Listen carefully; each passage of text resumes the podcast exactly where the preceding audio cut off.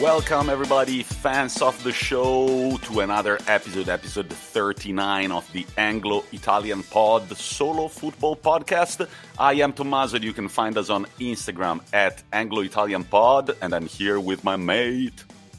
Uh, of course, it's Ruairi. As always, you can follow us on Twitter at Italian Anglo Pod. Tommy, how's your weekend been? All the football in one day for you, right? So it was all out of the way nice and quickly.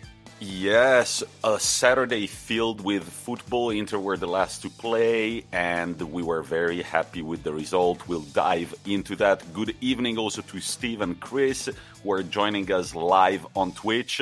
Ruairi, we did actually meet up. Uh, when was it? On Sunday? No, when was it? Today is Monday. We met up on Friday. I'm gonna let you figure it out. I don't know, man holidays, right? But it was a, it was a nice afternoon at the park. It was kind of British weather, sunny and then rainy, but it was nice to get together, drink some beers. How was your Easter, buddy? It was good. We um, went out for our walk, but then we were stopped by the police and told to go home, despite everyone else walking around us. So yeah, that was slightly put a bit of a dampener on the old Easter bunny, but it was all right. It was nice. Um, I made, if I do say some, do say so myself, some absolutely banging lamb chops. So the day wasn't a complete waste of time. Nice. Happy Easter, guys! No chocolate yet, though, so I have to. By the way, I'm going to tip you and anybody listening who's in Italy, you should download the Telegram and type posti di blocco mi, which means police blocks in Milan. And there are people writing live where you can encounter the police and avoid that area. Okay. Nice. I like that. Well, we should have really thought about it with it being Duomo, really. We're kind of walking into their um yeah into their pit. I don't know, but they were all there anyway. It was a into slightly annoying. But anyway, before we could start moaning about COVID again, we should probably moan about football instead. What do you think? Let's do it. There is a whole lot to talk about. There is a Copa del Rey final and another one coming up very soon. Inter Milan picking up crucial points. Juventus slipping.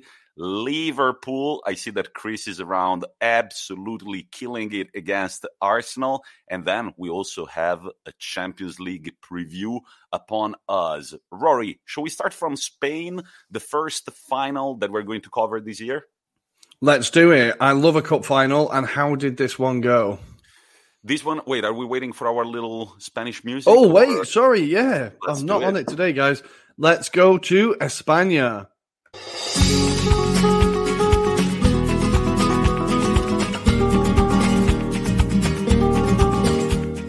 Ole. Ole, vamos. And, here we are in España, more specifically in Sevilla, where the Copa del Rey final was played between Real Sociedad and Athletic Club. Now, it's important to note that this is actually last year's Copa del Rey final, mm-hmm. which wasn't played because of COVID. And the funny thing is that Athletic Club are in two finals within a 10 day span. Well, the first final, unfortunately for them, was a loss. It was an old Basque final between Real Sociedad and Athletic Club, and Real Sociedad snatched the win thanks to a penalty by their captain Oyarzabal. Now, the interesting thing about this final is that Muniain, Athletic Bilbao's captain, didn't leave the pitch after they were given the second place medal and watched the entirety of the opposition's celebrations applauding them. And if you look at his eyes, he's really looking at the trophy. In 12 days, he's going to captain his team again in a Copa del Rey final, but this time the opponent is Barcelona. Probably Bilbao fans were hoping to win this one, and the second one would have been a dream. Well, they lost the easier one in quotation marks, and now they're going to have to face Barcelona. As I was looking up the stats about this uh, final, Ruairi, do you know how many uh, Copa del Rey Athletic Bilbao have won in their history? Either surprisingly few or surprisingly many. No, I don't know. Um, I don't know. Four? I don't know. 23. What? Whoa. Sorry, I'm massively undersold them there. That's that's disrespectful. I apologize. Yeah. But the last one came in 1983, 1984, while for Real Sociedad, this is their third title, their third Copa del Rey, and their first title ever, if we don't count if we don't count the Segunda División, since 1988. So it was a very, uh, very much felt win. And I don't know if you saw the it, it was pouring rain, but did you see the um, did you see the um, Sociedad fans in their hometown celebrating? It was yes. incredible.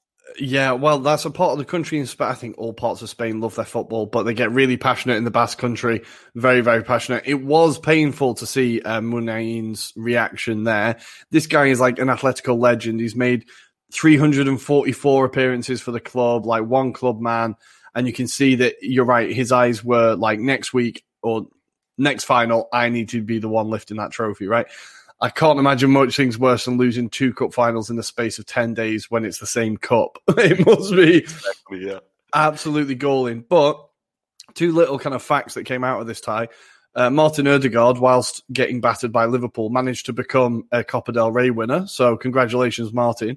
Right. Um, I didn't think about that. and one. David Silva. Now remember this for your trivia quizzes. Dra- David Silva won the 1920 um, League Cup with Manchester City and the 1920 Copa del Rey with Sociedad. So he has also broken a personal record or broken a record for a player um, winning two cups in two countries in the same year. Yeah. Nice. Crazy COVID facts. Crazy COVID facts. The the first of which is, of course, two finals from different years played in the space of 12 days.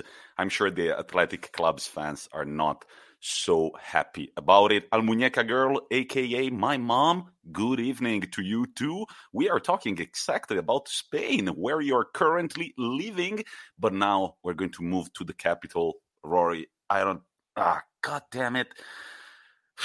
Do you want do you want to talk about this? I, I feel bad talking about this. I have very, very bad feelings about Atletico absolutely blowing it.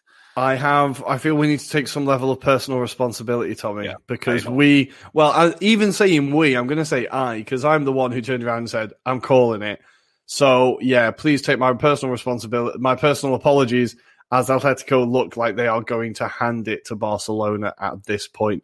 Um, Barca are really hitting pace, and Atletico are definitely starting to falter out of the Champions League now. All of their focus should have been on the league, and it's just not going well, is it? They lost 1 0 to Sevilla. Tommy, take us through what happened.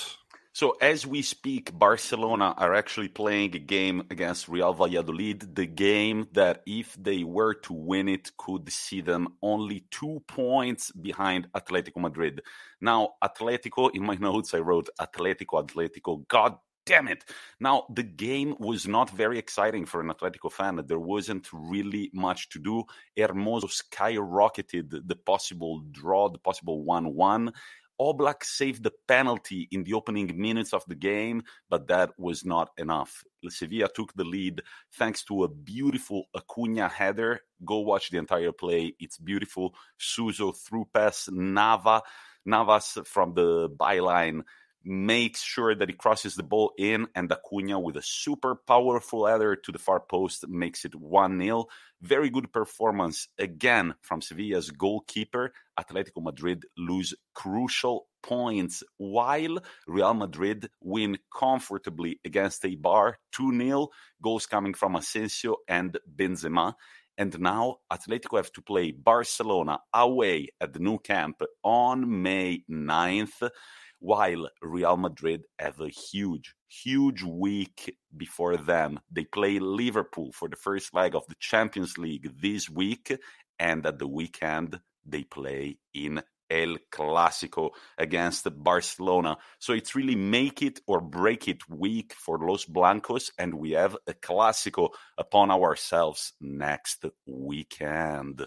Ruairi? Oh, it feels like a while since there's been an El Clasico to get excited about. Since, you know, Ronaldo left and it's no longer Ronaldo versus Messi, there's not been one for a while that's been like, oh, there's something big riding on this. Uh, to the best of my memory, they may have met each other in the cup last year. I can't remember, but it feels good to have an El Clasico to be excited about. Two teams where neither of them are at full strength, but they're probably equally strengthed. If you know what I mean, I think they're on like level it. footings, but neither of them are where they used to be. So it could be an interesting one. And Atletico will be hoping for a nil-nil draw. I imagine just no goals, nothing happens. Please. And the good friend of the pod, Mr. Kobayashi from Chicago, has just joined, saying that he's very impressed and surprised with Barcelona's turn of form this season. Bryce, please, we're not currently watching the Barcelona game. If anything happens, we're relying on you, buddy, to let us know everything about the potential goals that are going to come up.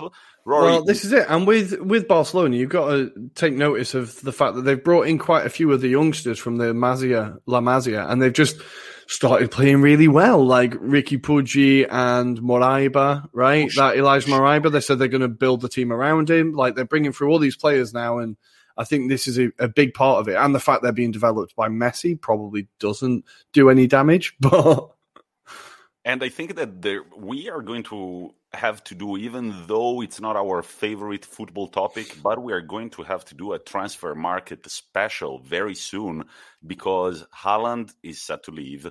Aguero is going to leave, and I, I'm not sure if Messi is going to leave Barcelona after all. But this will be for another episode. Ruairi, shall we take the blimp to France? France, here we go.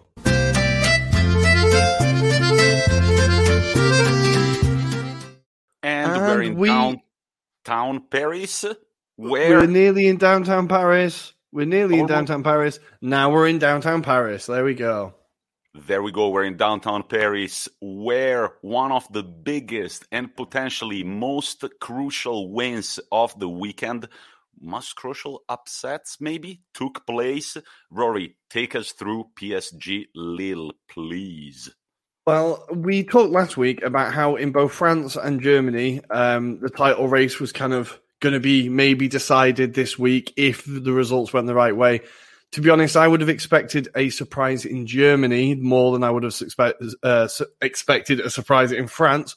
But the surprise came in Paris as Lille won 1 0. Jonathan David, the young Canadian striker, got his 10th goal of the season. And this is the first time that PF- PSG have lost three league games in a row at home since 2007. Things looking a bit wobbly for Pochettino. Is Spursitis contagious? Is he now forever tainted with the Spurs? That means he will never win the league.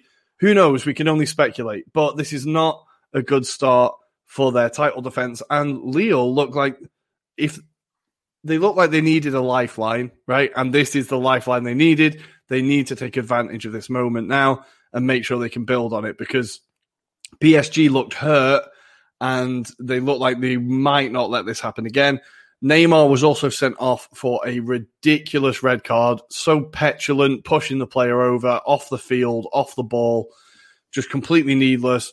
Like a lot of what Neymar does, people, regular listeners of the show might realize he's not my favorite person a lot of what me, he does is over the top and needless, and this was another over over the top and needless thing. I think. Now, for me, I've actually over the years I have taken the position of Neymar's defender, no matter what, because I think that he's an incredible player.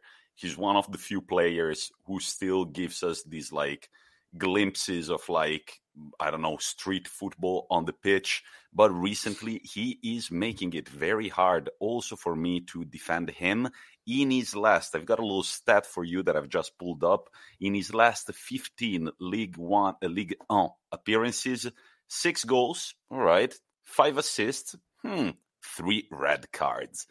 Now, you don't want to be a liability for your team when you are a forward. Like, I mean, if you were a center back and you were actually tackling players because you needed to stop the the counter attack, I would understand it a little more. But this is getting a little too much. And apparently, this fight that started on the pitch, he pushed the player over, and mm. then it kept going in the tunnel. And those were absolute scenes. And Neymar, you looked like a goof.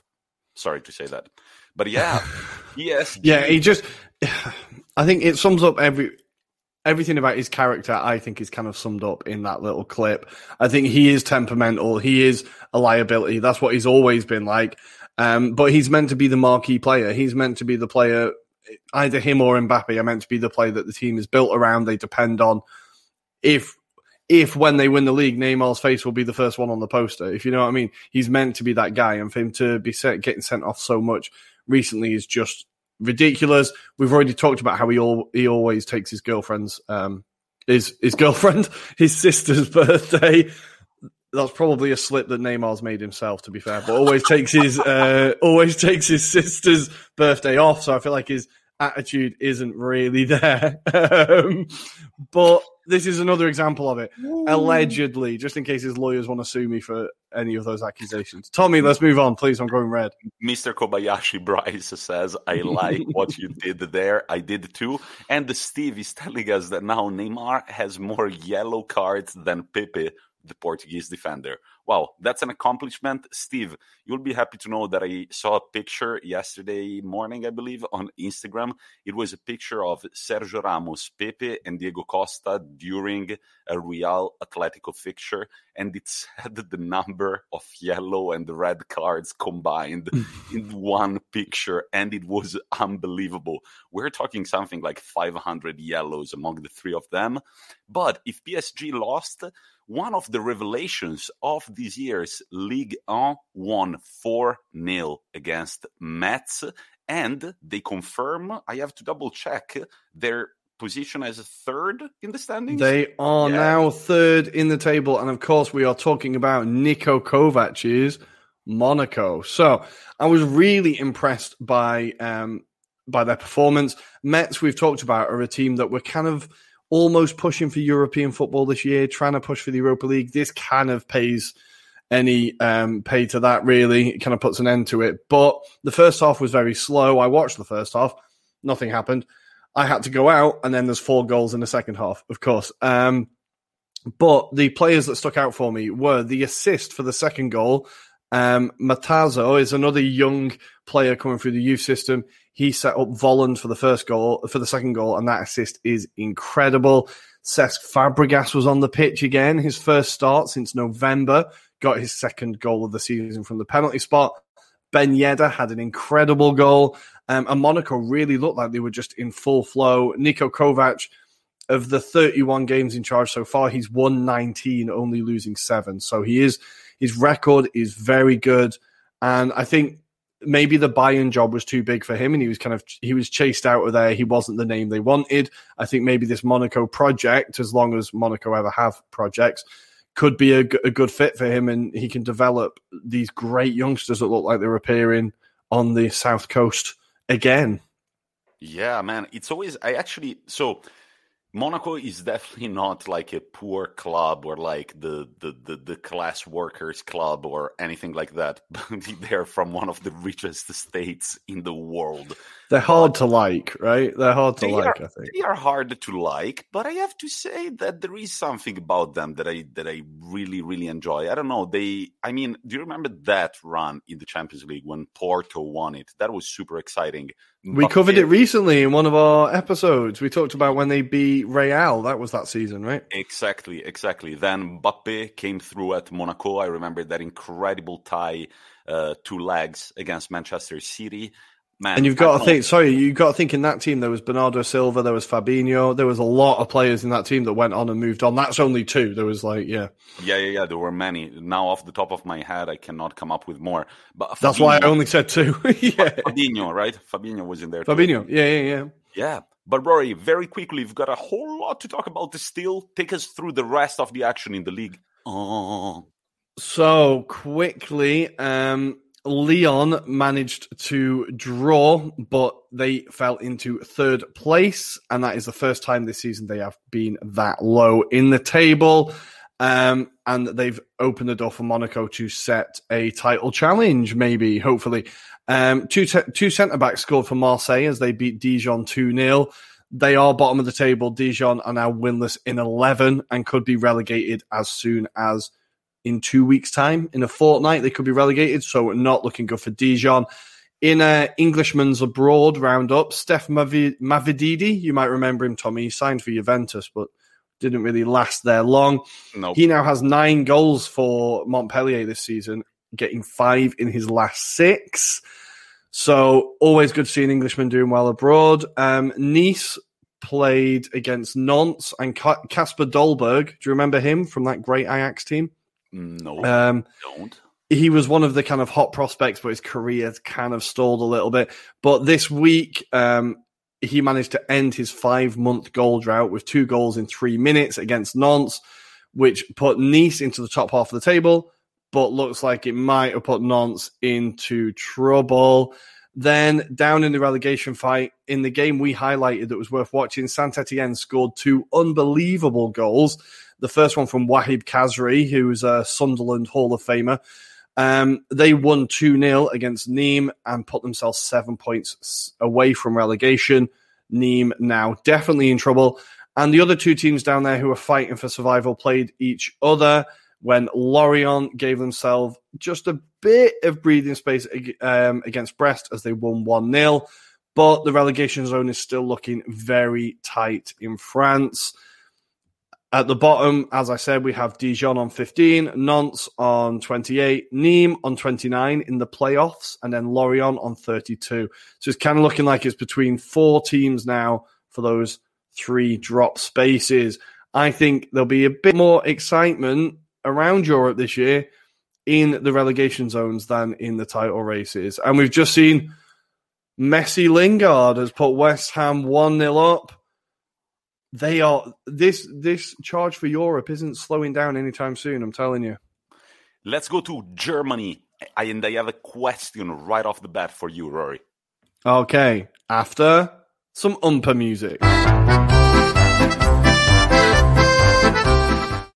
Some this very one, quick umpa music. Yeah, this one is by far my favorite and most stereotypical and ridiculous little tune that we have during our Mondays.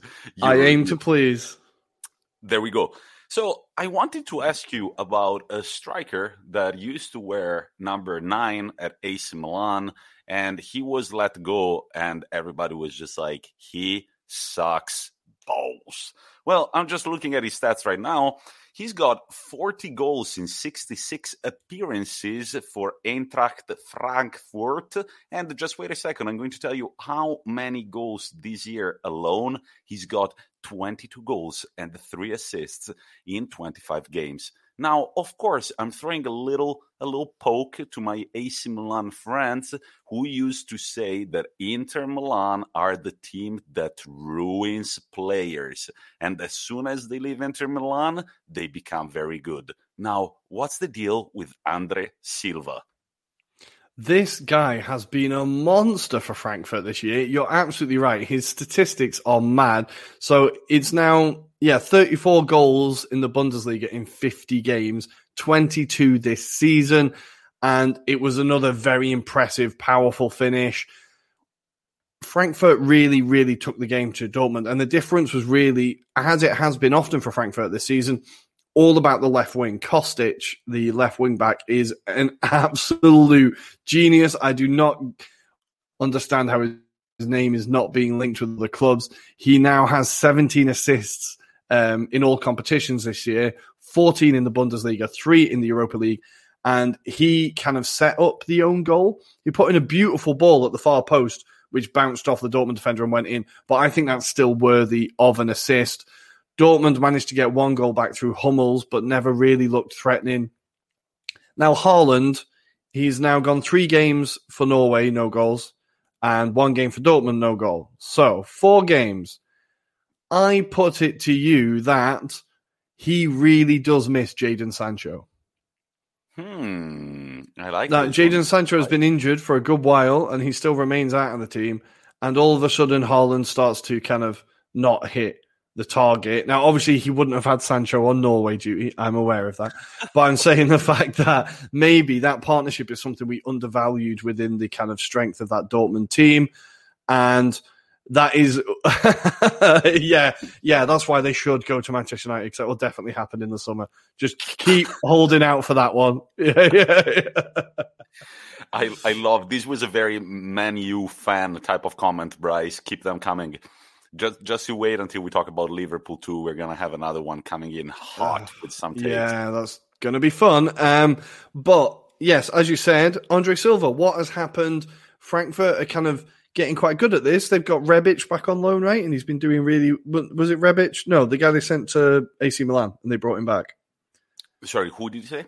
Uh, Frankfurt brought back the guy from Milan. What was his name on loan? Andre Silva? No, wait, who? No, the other striker. Ah, Jovic. Is it Rebic? No, Yo- ah, Rebic, Rebic. Yeah, yeah, yeah. Sorry, man, I got. Sorry, that's yeah, really, yeah. really. you can see behind the curtain there, guys. Um, yeah. But they brought back Rebic, and he started to get a bit more of a tune out of him. So they know what they're doing with players and player development. But they beat Dortmund, putting themselves level on points with um, the Borussians.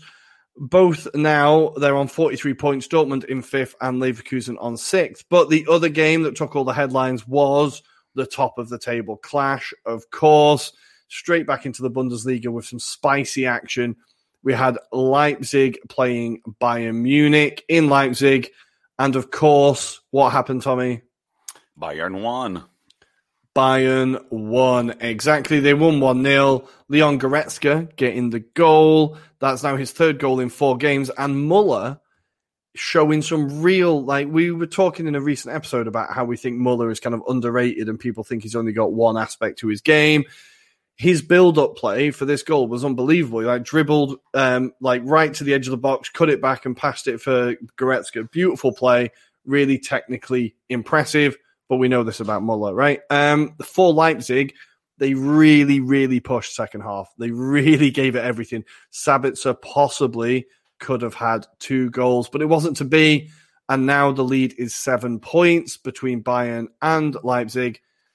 That points total has never been overturned in Bundesliga history. I don't think Bayern are going to be the first team to do it. I don't think so either. And we, uh, there was a part in January when we were saying the Bundesliga is, is over, then not quite. Are we calling it now, Ruairi? Is it over?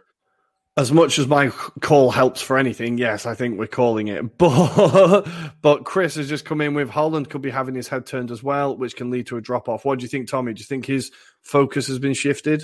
I do agree, and I was calling, I was saying it a few episodes ago when I was just like, they are not doing that well in the league. I don't like all these poses in front of the cameraman after they score goals.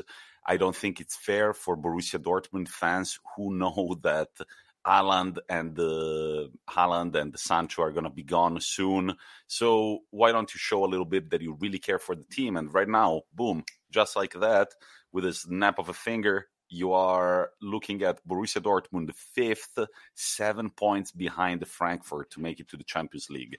Now, so it looks like it looks like they're going to miss out on it this year. Really? Yeah, they can always play Europa League with Juventus. That's fine. And us, we, well, if we're lucky, we might not be there next year. Oh God, that just struck me. Uh, anyway, we can play the Europa Conference. Anyway, elsewhere in Germany, um, Leverkusen under their new manager Hannes Wolf managed to get a win as they beat bottom of the table Schalke. It's your time again, Schalke fans. We're going to talk about how terrible you are. Um, Alario got his 10th goal this season to open the scoring. Patrick Schick finally hitting some form for Leverkusen after Roma paid all that money for him. I was like, what the hell are they smoking? That guy is terrible but every so often he pops up and does things. Right? He, he's very technically gifted, but then I have not seen him perform that much on the pitch. Um, maybe he's one of those names that we will forget about, and in one or two year time, he's going to come back stronger. At least I hope for him. Well, I think it, it was like I think it was a very risky deal from Roma, which is quite normal from Roma. But I remember seeing the figure and being like, "Oh my god, this guy must be amazing." But anyway, he scored to make it two, and then guys, we got in a time machine very briefly all the way back to 2008, 2006, and Huntelaar scored a chest and a volley to get a goal for Schalke.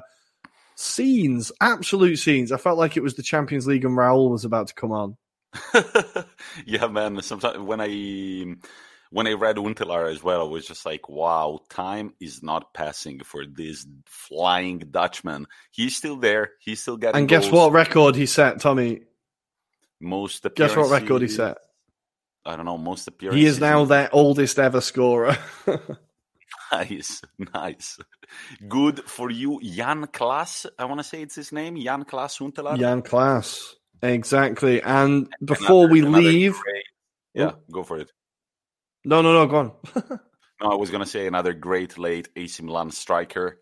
Not really go go yeah that, well they, they are piling up. The examples are piling up. But elsewhere in the bundesliga we have cologne. They've dropped into the relegation playoff spot as they lost 1-0 away to wolfsburg. Brekalo getting his fourth of the season with Weghorst, who we remember did not get called up for the dutch national team got an assist making it 17 goals and 6 assists this season. In the berlin in the berlin derby it ended 1 all. Hertha just keeping their heads above water as they are now two points away from the relegation playoff zone, with Union kind of fairly effortless, effortlessly just replacing them as the main team in Berlin, which is pretty crazy. Um, they're being re- they're being replaced very quickly, but I hope they stay up. I like Hertha, and then finally.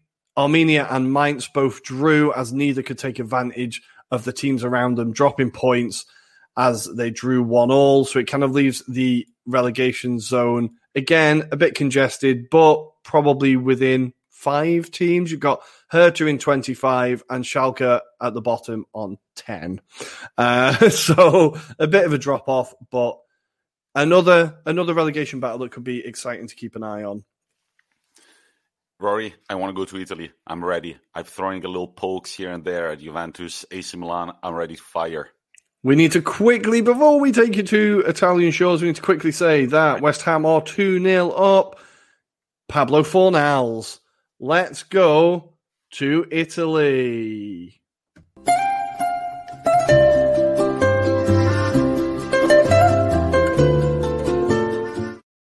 Let's go to Turin right away. That's the city where I want to go. Derby della Mole. The derby was played between Juventus and Torino. Now, before I really dive into this game, Torino haven't defeated Juventus away since what year, Ruairi? Oh, wait, I heard this start this week 1995. You got it right, thanks to a brace by Rizzitelli. Man, that's 26 years without winning against your cross city rivals when you're playing them away. That's absolutely ridiculous. And their last win versus Juve in general was 2015. Pirlo masterclass, says Steve. I like the attitude. Now, the thing that I love the most about this and sometimes I forget about it, is that everything is being filmed by Amazon Prime. all of it.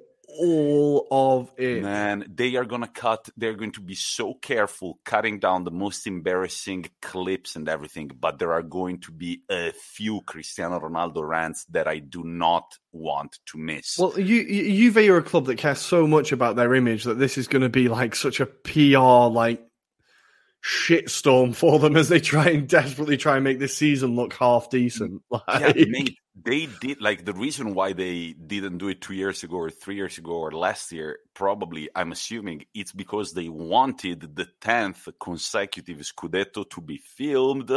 And so that the entire world could enjoy it, I am assuming things are gonna go differently.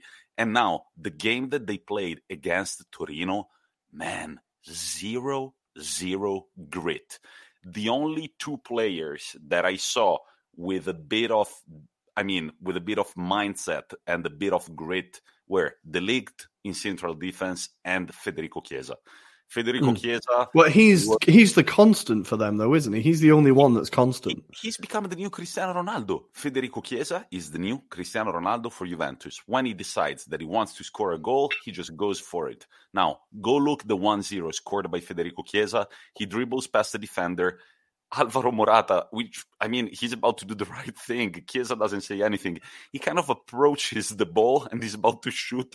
Chiesa just zips in, shoulders him, takes the ball himself, little nutmeg to the goalkeeper, goal in. That was a beautiful goal. He's been showing up over and over again. He's got now eight goals and eight assists in Serie A in, 20, in 26 games during his first season at Juventus. But man, absolutely zero grit. After uh, that defeat versus Benevento, you would expect the team to really come into this game. Mm. I mean, uh, they're fourth to last, Torino, at the moment. They're just one perch above the relegation zone. Still, they managed to almost win the game. And now, Antonio Sanabria 25 years old from Paraguay. He has played in Italy before. I didn't remember this. He played at Roma in the under 21 team, Sassuolo, Genoa two years ago. I did remember this one. Then he went to Real Betis. He came to Turin in January and he has scored four goals in five games. He nice. Is, man, yeah, he's really a very talented, uh, a very talented forward. Definitely what Torino needed. And maybe because he has just come in and he's so fired up, he really took this game as an opportunity to show the world that it means business. Well, I was very glad to see that. And at the end, they almost managed to steal the win from Juventus. That would have been huge. But also Kulusevski, which is, uh, I mean, they've paid 40 million for Kulusevski. Kulusevski has not been performing at all this year. And Roy, you might. No, he hasn't. Another one. Another one the listeners will be pleased to know I spent a lot of money on for fantasy this year. And he started yeah. quite promising, the, the odd goal here, then it's all just disappeared. What happened? What happened? Is it just because the team isn't functioning? I, I think that Juventus are going through, once again, I'm going to say it. I think that they're going through a rebuild, but they don't want to admit that they're going through a rebuild. And definitely they would have loved Kulusevski to perform at the stellar levels that he was performing at last year. Mm. But there is there is no unity in that team. And I man, it just takes I think it just takes really looking at Pirlo speaking in the France press conference to understand that the motivation before the players take the pitch is probably zero. Now, Pirlo is an incredible was an incredible player, one of my favorite mm-hmm. midfielders mm-hmm. of all time. But he, he he's not the vocal type of guy. Let's not forget that this person did not have any experience as a manager before. Yeah, zero.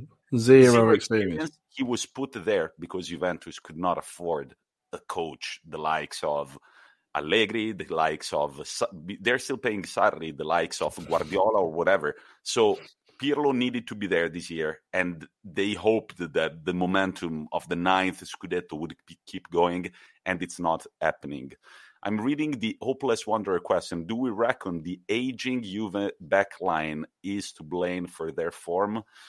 I don't know, man. Um, I think partially but they've got Demiral and De Ligt who are gonna come in who are gonna come in to, to, to replace Bonucci and Chiellini and kind of already have in some games this year. I think, yeah, I'm reading your second uh, comment. I think that, yeah, there is definitely a congestion at midfield. Too many midfielders. The Aaron Ramsey and Adrien Rabiot bet didn't really pay off. They haven't. They've been underperforming these two years. And uh, yeah, mistakes by Bentancur, we've seen it in the Porto game. Mistake by Kulusevski, we see it in the Juve game. They just don't have. Uh, they just don't. they don't have the mindset. And Bryce says Pirlo makes Ole look like Sir Alex Ferguson. Kind of. I agree with you, Bryce. It turns out right in your dissertation in Comic Sans with just watch your goal, don't concede goals, isn't quite enough to win a Scudetto. Who thought it? Exactly, exactly. Do you remember that? Yeah. the report looked at. If you've not seen it, guys, you need to search it out. It is brilliant. His dissertation is amazing. His dissertation could have really literally been written by me. Just throw a bunch of like general facts about football and you pass the exam. But now, guys, I wanted to mention the fact that we have had an extensive Instagram poll on our uh, page about which Italian teams are going to make it to next year's Champions League, and Juventus are out. 50, oh. 53% of our followers voted that they're not going to make it. And the four teams that will make it, in their opinion, to next year Champions League are Inter Milan, AC Milan, Atalanta, and Napoli. Now, Napoli are in quite some form. They have won five of their last six and drawn one, and they're gonna give it their all against Juventus this Wednesday. Don't Oh, forget, This is going to be like blood and thunder. This is going to be. I'm excited about this. Um, I might need three screens on Wednesday night. I don't know how I'm going to do it between the two Champions League games and Napoli. Any ideas, guys? Any pointers? Let us know. But we have to say, Gattuso, he held on to his job, and Absolutely. it's paying off now. This has to, and Osimhen scored. Yes, Osimhen scored. I feel like my prediction is starting to come true about him being a great signing. It looks like, but as you're saying, they're in great form. Sorry, take it away. Yeah. No, no, no. Yeah, yeah, yeah. They're in, they're in great form. They've won four three against Crotone. Now this game, I saw Gattuso really getting angry. They were leading comfortably three 0 Crotone made it three three thanks to a brace by Simy, who is currently the person, the player who has scored most goals in Europe's top five leagues since the beginning of March. He's at eight goals, and Lewandowski is second at seven. Really in some spectacular form, but it wasn't enough. Di Lorenzo made it 4 3, and now they're really going into this game against Juventus. And as you said, it's going to be fire and flames and a very intense fight. If Juventus were to lose the game, they would go two points from the UCL with Lazio, with also one game in hand, potentially at minus one, ready to put some pressure on them. These guys, if you're into other leagues, the Premier League and everything, I'm a I'm giving you this piece of advice. Follow the end of the Serie A campaign because I can't seem to remember any tighter uh, Champions League race, especially after that AC Milan also dropped the crucial points. Theo Hernandez is getting stick all over social media from AC Milan fans. At the beginning of the year, they were very excited, very offensive player, very good, um, very good in the offensive maneuver of the team. But they are starting to realize that maybe he's not that good at defending. Maybe he's not that bo- uh, that good as a um, as a fullback because he cannot defend. And I mean that lazy ass pass to the defender and Quagliarella just steals it and chips the ball right away. Man, those are la- uh, what do you call them? Laps of concentration. Yeah, lapses in concentration. It's just that's exactly what it is. And you do not want to give Quagliarella, the scorer of great goals, an opportunity to score another great goal. Like he will just make you look stupid, and he did. like love And- Quagliarella, beautiful goal, and yeah, absolute. But the thing, it's funny because, like you said, at the beginning of the season, Theo Hernandez was the second coming of Jesus, right? It was Yeah, like yeah, the Are you there? yeah, yeah. Hello, sorry. Uh, we were being too polite to each other. Yeah, at the beginning of the year, everybody was all over Theo Hernandez, and now he hasn't been performing in the last games. An AC Milan player that has really been standing out to me recently is uh, recently is Çalhanoğlu. Ever since the international break, but even slightly before, he's been really hitting form. That wasn't enough, and now AC Milan to secure their Champions League spot, they still have to play against Lazio, Juventus, and the last game of the season, Atalanta. Yes, Bryce Kessie is a bowler. It's no news. Very, very good player. He almost, almost, almost had a goal the other day, but that didn't quite work for them. While the team that has been impressing, even though they haven't been playing the most exciting football, is Inter Milan. I'm wearing a black and white jacket, but underneath Inter Milan colors. The other day, I got a phone call from Bryce himself complimenting me for the title. Now, I did not play a single game during this hmm. season. but I will take every second of that pro- I will- I will take every every every every second of that, Bryce. Thank you. I hope this is really coming very soon. Inter Milan are looking at nine consecutive wins. In their last 11 games, Ruairi, how many minutes have they been trailing against the Five. opposition? Zero minutes Oh, trailing in zero their minutes. last 11 games and only three goals against. AC Milan have been trailing for 228, Napoli 168, Juventus 140, Atalanta 123. And Bryce, are you still there? Do you remember the guy with the bad first touch? Oh, his first touch is so bad. He's scored 20 goals and put in his pocket eight assists in 27 Serie A games this season compared to last year, in which at the end of the season he had 23 goals and two assists. I the also man- need to jump in at Lukaku's defense at this point and say he has reached 60 goals in Serie A in 86 appearances right? It took Ronaldo El Fenomeno 99 appearances to reach 59 goals, and Ronaldinho 95 appearances. He only got 25 goals. So Lukaku is absolutely he is this is his peak we are watching now. This is him hitting the best form of his life. I went back recently and watched Premier League years and picked a season at random, and it was him when he was at, on loan to Everton one, it was crazy seeing him play really young with like dreadlocks, but also you realize he was an absolute baller even then. And now you are seeing the fully formed version of what he was. This is the the best football of his career, I think. And man, I'm gonna wrap it up very soon because we've got all the Premier League and the Champions League to cover. But Lukaku and Conte, a match made in heaven when we were about to release Icardi, I was scared who is going to be the man to replace him. Then Lukaku is going to be the man. I was hearing the rumors coming from England, from the United fans. I was I was excited, but not that much. And then it's really a match made in heaven.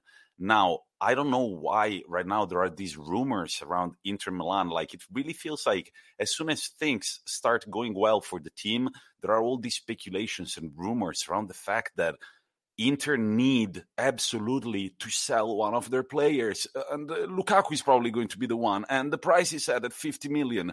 Now, the other day, this Instagram page that I follow, spaziointer.it, they're all Inter fans, they reposted the news, and I commented underneath, and they said, guys, do you really think that Inter Milan are going to sell Lukaku at the end of this season. So why do you even give room to these sensationalistic rumors that are not going to do any good to the club at all? Just overlook them. It's not okay. Yeah, there has been the problem with the salaries, but many other teams have had the same problem. Juventus has just come out.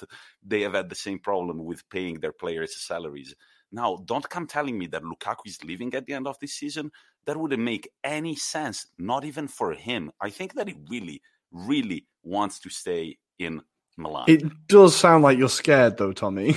No, I'm not scared. I'm just pissed off every time. Like, and first we're not playing the players, and then uh, Arsenal are coming to snatch Hakimi from Inter Milan. We're coming. He can't wait to join our project. he can't yeah, wait to get on our sinking ship. Especially if we win the Scudetto right now for the first time after 11 years, he's going to be like, "All right, I'm good. Now I'm going to Arsenal to win. To win what? Yeah, it's like, done. Right, let's go do it in the Premier League with Arteta's boys. That's what it's going to be like. But yeah, this is how excited I am about Inter Milan. We've got three big games out of nine remaining. The big games are on April 18th against Napoli away, on May 12th against Rome at home, and on May 16th against Juve in Turin. And I hope that this last game is going to mean no Champions League for Juventus. Finally, I did see, and I was going to mention Verde's goal for Spezia, which was voted as the best goal across Europe's top five leagues this weekend. Man, go watch it. It's absolutely incredible. The way he twists his body and just skyrockets it under the crossbar. Beautiful, beautiful, beautiful. Forza Inter. Let's go to England, Ruairi. Let's go to Blighty. Here we go.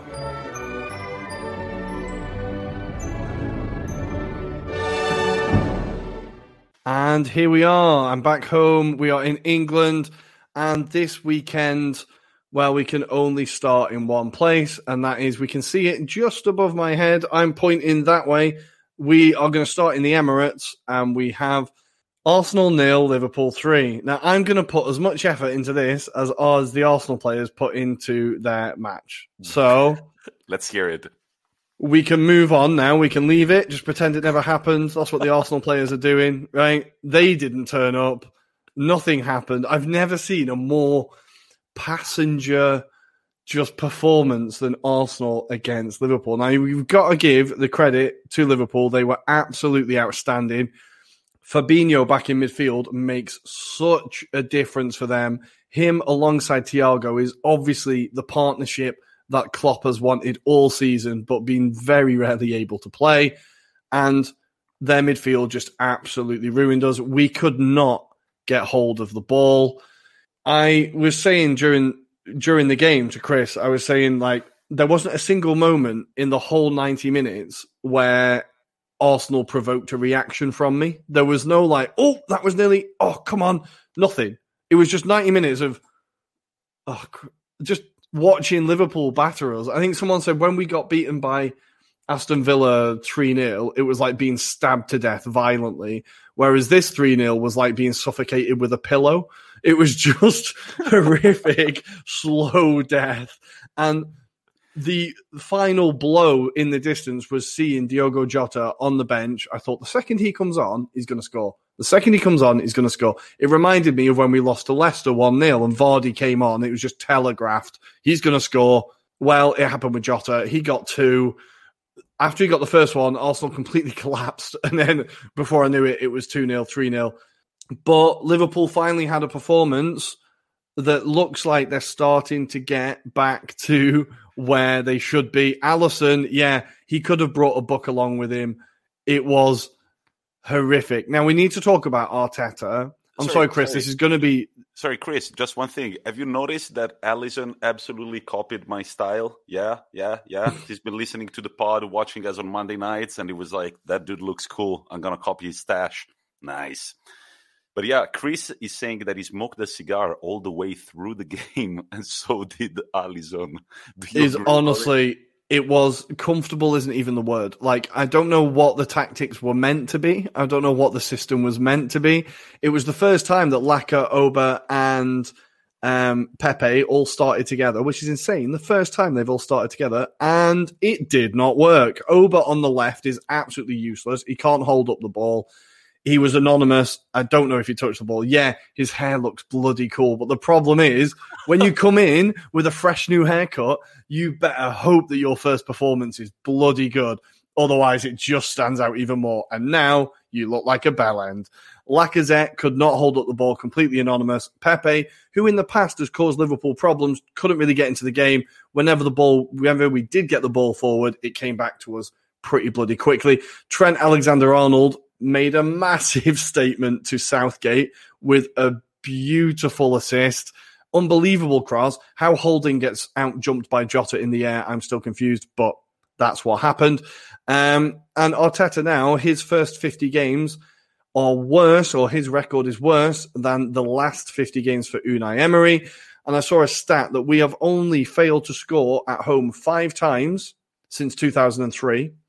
Four of those times have come under Mikel Arteta. Nice. so there is a problem in many places in that squad, and for the first time, even though it's Liverpool, I think the the manner of the loss for the first time, I'm looking and thinking maybe questions need to be asked of Arteta. Not are we getting rid of him, but just at least criticizing him. It feels like with some Arsenal fans, you can't even criticize him because he's like sacred. I think there needs to be questions answered. We are not looking great at all. Our Premier League season is completely dead. Use it to play the reserves, bring through youngsters, and just concentrate on the Europa League. But hats off to Liverpool. They've put themselves back into the top four race because Tottenham dropped points. So now Liverpool and Tottenham are currently in fifth and sixth, both on 49 points. After Tottenham let up a last minute equaliser from Arsenal loanee Joe Willock. So after all, it was a great weekend for Arsenal because one of our players stole points from them, and that means that they drew 2 2. The big shock of the weekend, though, before we get into that, West Ham are now three up, and I will come to you with the scorer when my phone updates. I was TBD. Right this guy keeps scoring, Tommy. This guy keeps scoring. It's him again. It's TBD. TBD. Yeah, you animal. In the meantime, are drawing nil nil at halftime. Atletico Madrid fans are praying every god they worship at the moment. Ruairi, what are the other headlines from the Premier League? Well, the big one, and this was a game that I didn't even bother mentioning in the preview uh, episode because I thought it would be such a one sided affair. You know, Tuchel hasn't conceded a goal at home since taking over of Chelsea, eight matches. They've not lost at home, of course, under Tuchel. They've not lost under Tuchel. They've got West Brom at home. West Brom, the leakiest defence in the league, the least potent attack force in the league. So, of course, West Brom win 5 2, and Pereira getting two goals, Robinson getting two. Callum Robinson now has five Premier League goals in his career. They are all against Chelsea. All of his goals in the Premier League have come against Chelsea this year. It's insanity. Um, wow.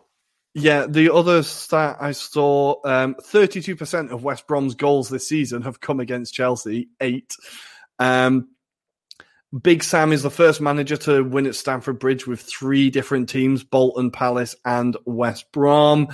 I Just, believe, I believe that Steve Cole suggested that he should coach Juventus next season. Big Sam? yeah, Big Sam. Yes. Now that I want to see on All or Nothing. Big Sam at Juventus, All or Nothing. He'll always take all. Look at the size of the bloke. He always takes all. but in the game, Thiago Silva has this weird record against West Brom where he just seems to really panic. So you remember the first game was when we were back in a pub watching football, Tommy, when we watched Inter Fiorentina. The game before it was West Brom Chelsea, where yeah. West Brom were 3 0 up and Chelsea managed to pull them back. But in that game, Thiago Silva gave away a goal, gave away two, arguably. And in this game, he was sent off. Now, I think it was quite a soft red. It looks like he's trying to block the shot, and that's genuinely his intention. But he goes through and makes contact with the player. I thought it was a bit soft, but on VAR review, they sent him off, and that's obviously kind of where the game changed. Pulisic had put Chelsea 1 0 up. Um, there in the 27th, Thiago was sent off two minutes later, and then West Brom just went wild. But what was really crazy was from a team, like we said, where Tuchel has got the defence so watertight for them to just completely look at assaults. West Brom were passing through them, could not keep up with them. Uh, why Christensen wasn't playing, I'm not sure. He's been the best player since Tuchel over alongside Mason Mount, of course. Yeah, I think it is a strange one for Christensen to play, uh, to not play, sorry. But I know Chelsea fans and those who have watched him a lot do say he does have a rick in him. I think their best defender this year has definitely been Zouma, but Zouma and Christensen together would have been a bit more strong than this. Thiago Silva definitely left them in trouble. But 5 2. And this weekend, what we saw was a lot of fight, a lot of fight from the teams at the bottom. Some of them getting more success than others. So, as I said, Newcastle managed to um, salvage a draw against Spurs. West Brom beating Chelsea. Fulham went 1 0 up before unfortunately losing 3 1 to Villa but they really looked like they were going to get something out of that game. Burnley went 2 0 up against Southampton, only to lose 3 2, kind of taking Southampton out of the relegation mix, but slowly dragging Burnley into it. So we saw a lot of teams with a lot of fight.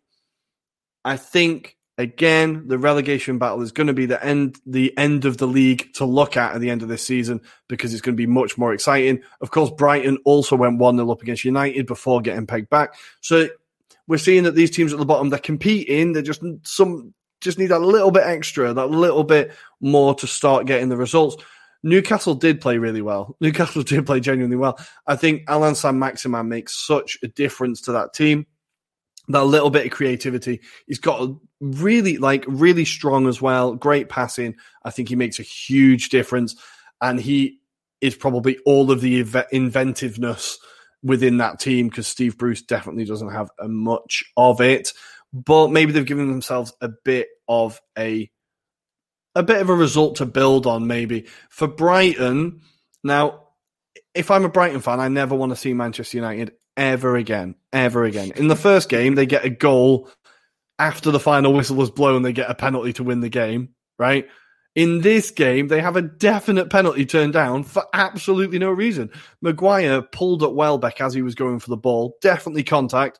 Welbeck falls back.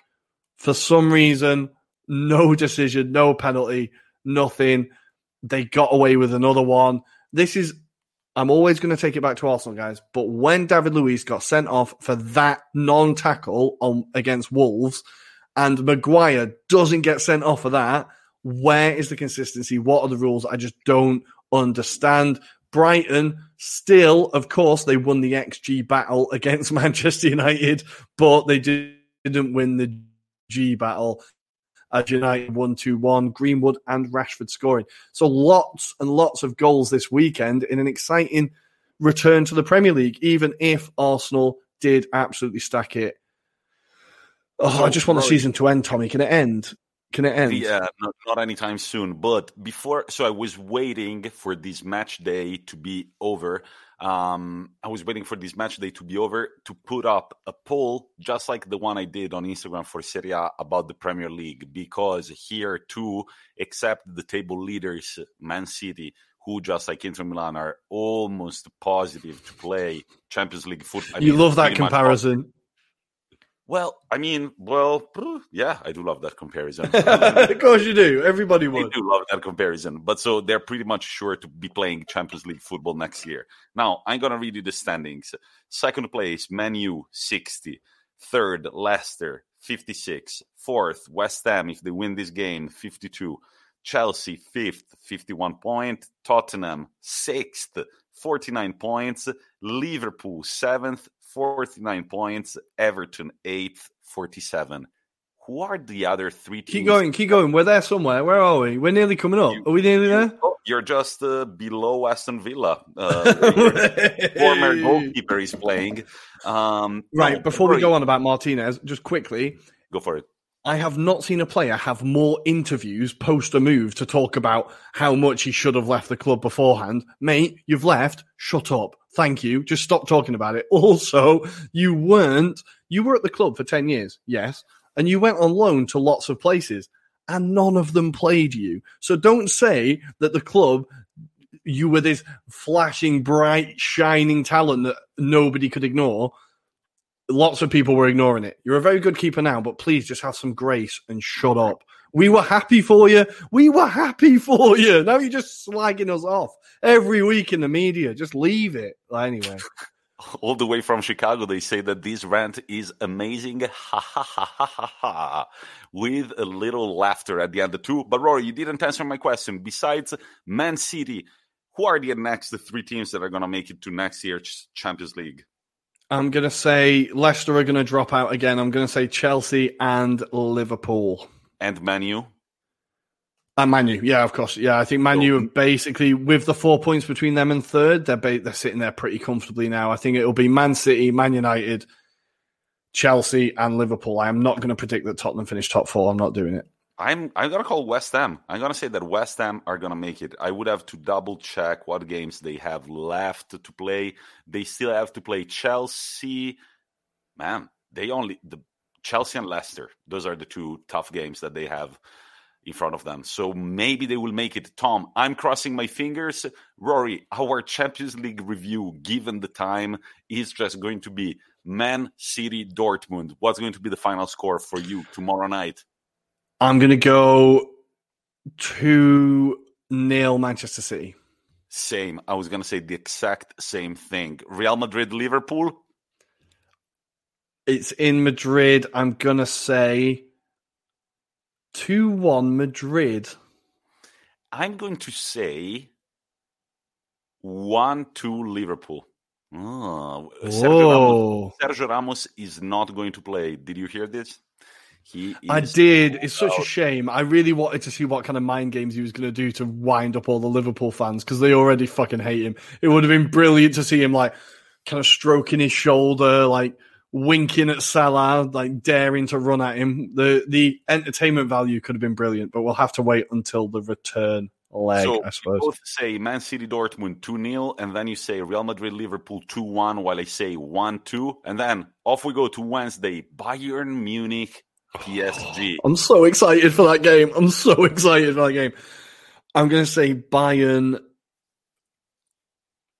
I'm going to say Bayern blow them out the water. I'm going to say like Bayern 3 0 or something. I'm going to say Bayern just get the job done first leg. Man, I was going to say the same thing. Like yeah. performance versus Lille. I, but at the same time, I see Bryce is saying 1 0. Maybe 3 0 is too much. Maybe a 2 0 over PSG. What do you tell me about FC Porto against Chelsea? Chelsea will get. I'm going to say, okay, it's in Portugal. It'll be a bit difficult. Let's say 1 all draw.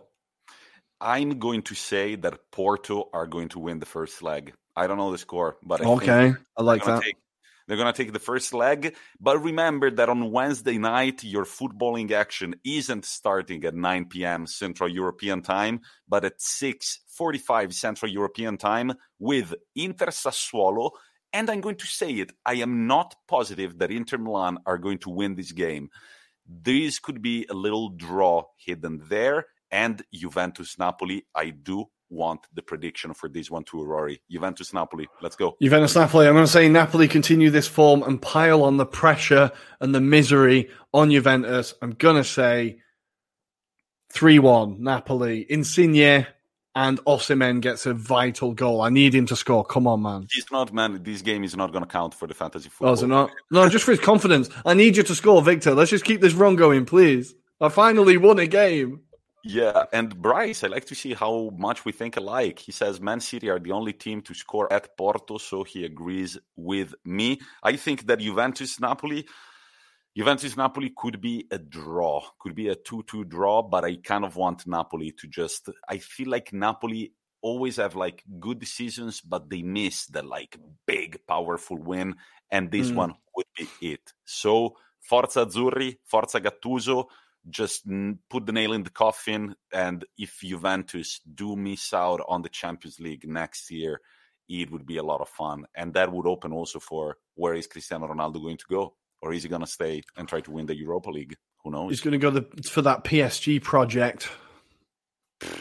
PSG project with everybody else. Mbappe, Neymar, Haaland, Ronaldo, they'll all be there. All of them. All right, guys, I think that we're done for this Monday night Euro review. Wait, wait, wait. Are we not going to talk about Jesse Lingard, the scoring? We did. Again? We talked about it. We said, congratulations, Messi Lingard. He's still crushing it. He's going to be in the England Euro squad, and a part of me fucking hates that. But well done, Jesse Lingard. You will still be there. And thank you very much to Chris, Bryce, our friends from the Hopeless Wanderer podcast, my mom, and everybody who's on Twitch right now. Tomorrow is a very exciting day. Ruairi and I are going to sit down with our laptops and going to brainstorm. We're going to plan things for the future. This is just the beginning. Don't you forget.